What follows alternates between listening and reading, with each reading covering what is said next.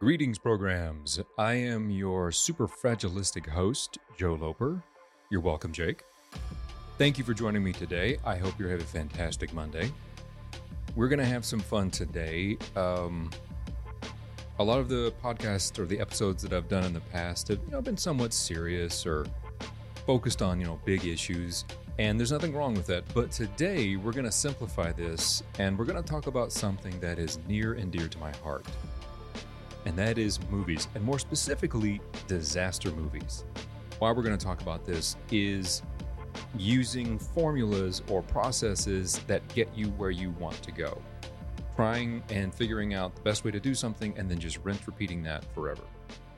But the real reason is because I really want to talk about disaster movies. And you have to say it in a way that's like, disaster movies. You know, you're going to have to put a little spin on it. Um, what are disaster movies? Well, they're action and adventure films, but they're like a subgenre of it.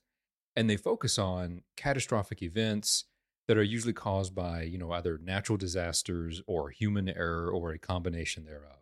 The reason I want to talk about it is because if you watch enough of these movies, and I will admit I have watched many, they they follow very specific formulas that are wildly entertaining. Even though even though we've seen it maybe a dozen times, it doesn't matter. It's really wonderful to watch. Now the clock is running and these are not in any particular order. They are just the most common happenings in each of these movies. Some are more prominent than others, some are less prominent. Some are just sprinkled in every once in a while, but if you watch probably like two or three disaster movies, you're you're going to start to notice these very specific storytelling plot devices. And the first one that we're going to talk about is you have to wait and watch what happens before you can run. What do I mean? So let's say that the monster is making its way out of the ice. It's been frozen for millennia and it is now coming out. Well, whoever is watching this will stand there and watch like a huge hand or a claw appear and slam down, and then the next one, and very slowly reveal itself until it is extended to its full height and does an ear splitting roar. And everyone will cower in fear and then suddenly start running. Like they couldn't run the moment they saw the hand appear or anything like that. They had to wait for the entire body to come into focus. And the same thing goes for like if they see a tidal wave coming, they have to they have to wait till the tidal wave is clearly not just going to hit them, but is going to obliterate everything known to mankind. Like there's just a pause that has to happen before everybody starts running. And they usually start running just in the nick of time to make it to safety for the most part. Right? Examples of this would be, you know, Godzilla, The Day After Tomorrow, The Core, Armageddon, all great movies, by the way. Now, the next one is everyone is always taken by surprise, even when it's right in front of them. Now, this kind of goes along with the one I just said, but there's a little bit of a difference. So let's say they're monitoring the progress of a monster in the world of Godzilla, and it gets to the city, and they're just, they're not quite sure what it's going to do. And then it just starts to obliterate the city and attack everyone and causing mass hysteria and destruction. And everybody's caught off guard. Even though they watched it come to the city, this ginormous monster screaming its head off and looking very terrifying. Oh my gosh, it's actually attacking people and causing millions of dollars in damage. Like, yeah, well, I mean, it's a monster, you know? So that's, that's, that's, you can find that in almost every one of them. The Meg, again, Godzilla. Some of these are going to be repetitive. There's always there's always something. Now, what's almost this one this one is you can almost be guaranteed you're going to see this in every natural disaster movie. And that's the most iconic locations on earth are going to be destroyed. And I mean almost every single one has this in it. The core Armageddon, the day after tomorrow, like all of them.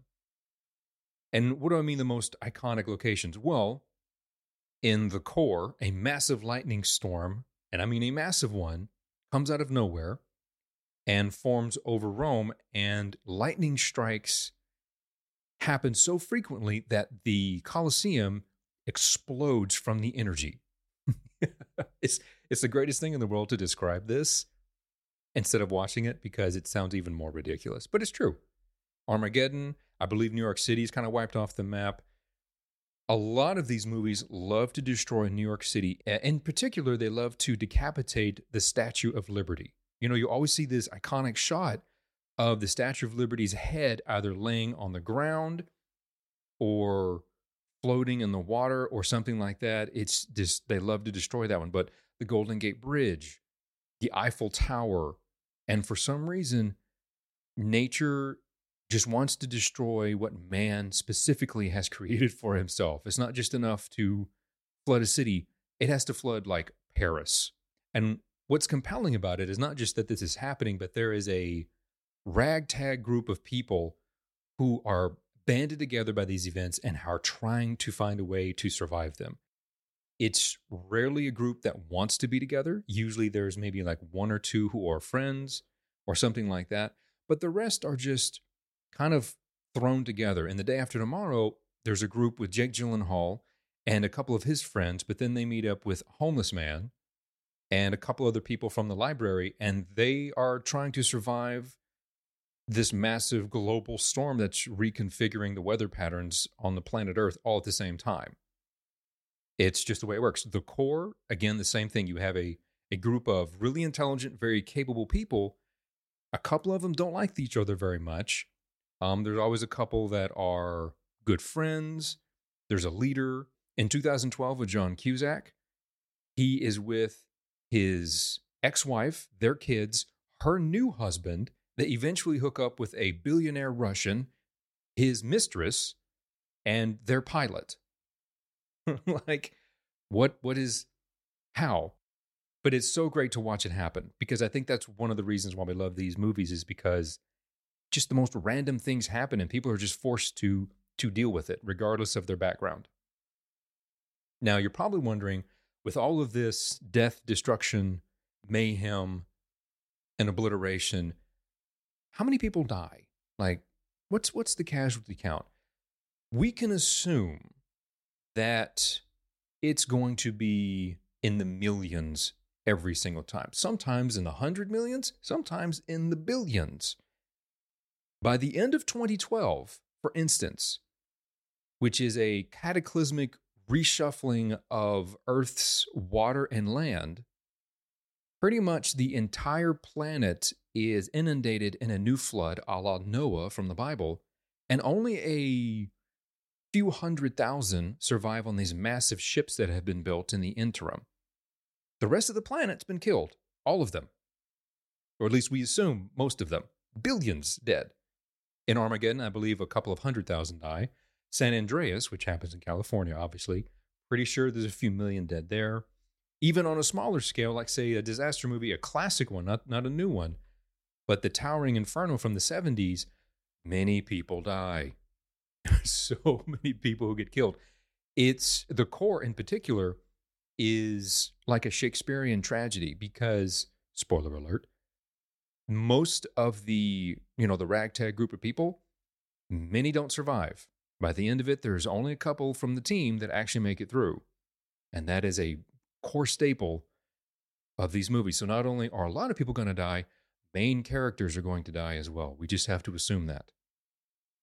Very similar to game of thrones. If you have a favorite they're probably not going to make it. I'm sorry now, as the movie progresses, we get to a point where things are desperate and we think things are at their worst, but then they get so much worse from there. It actually gets so much more catastrophic. More monsters show up, more floods happen, more meteors strike.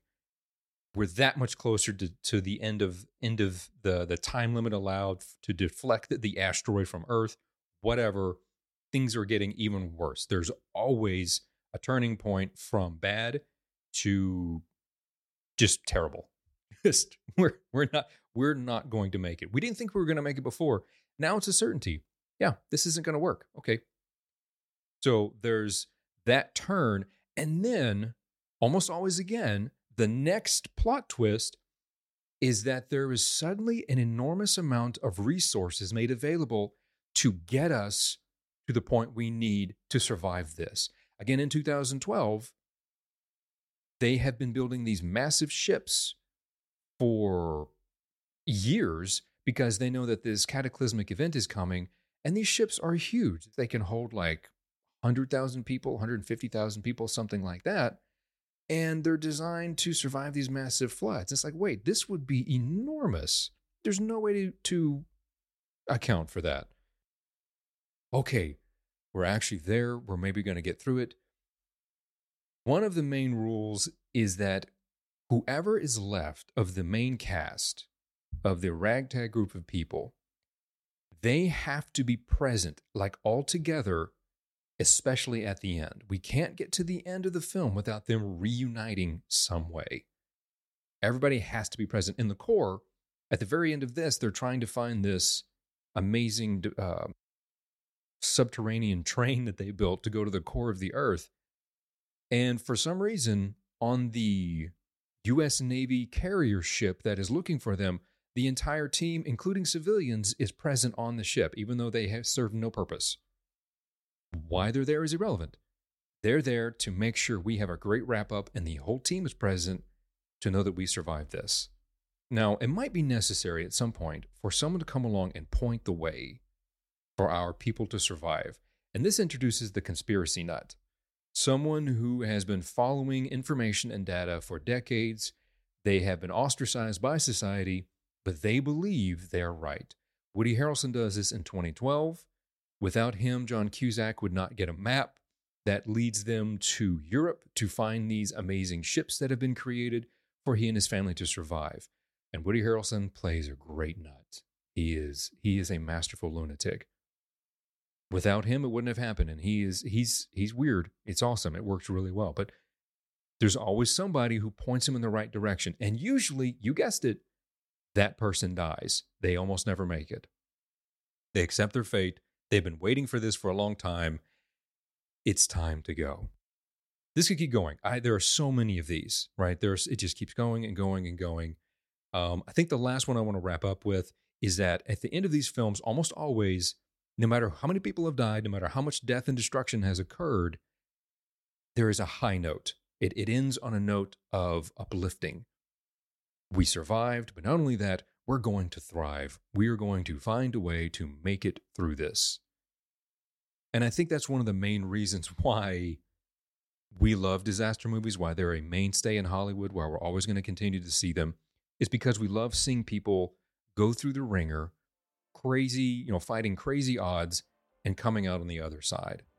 And not only that, you know, obviously we have the amazing special effects and the crazy situations and the big explosions and the crazy monsters and all that. But all of this is to say one, we love these movies, but two, they follow these tropes specifically because they're entertaining and they guarantee audience attention. We are going to keep coming back for more and more so we can watch these movies. And that's really what it takes. If you want to make a change, if you're trying to accomplish something, that's the same thing. You find what works and you repeat it day in and day out. Making subtle changes here, but that's how you make progress. This was a fun way to talk about it. I wanted to throw a little bit of difference in how not only the subject matter, but how we talk about it. Hopefully, this has been interesting. I am way past my time. I will see how this turns out in the edit. Thanks for listening. Have a fantastic week. And make sure you tell your friends to go watch these movies, check out the podcast. I'll catch you guys in the next one.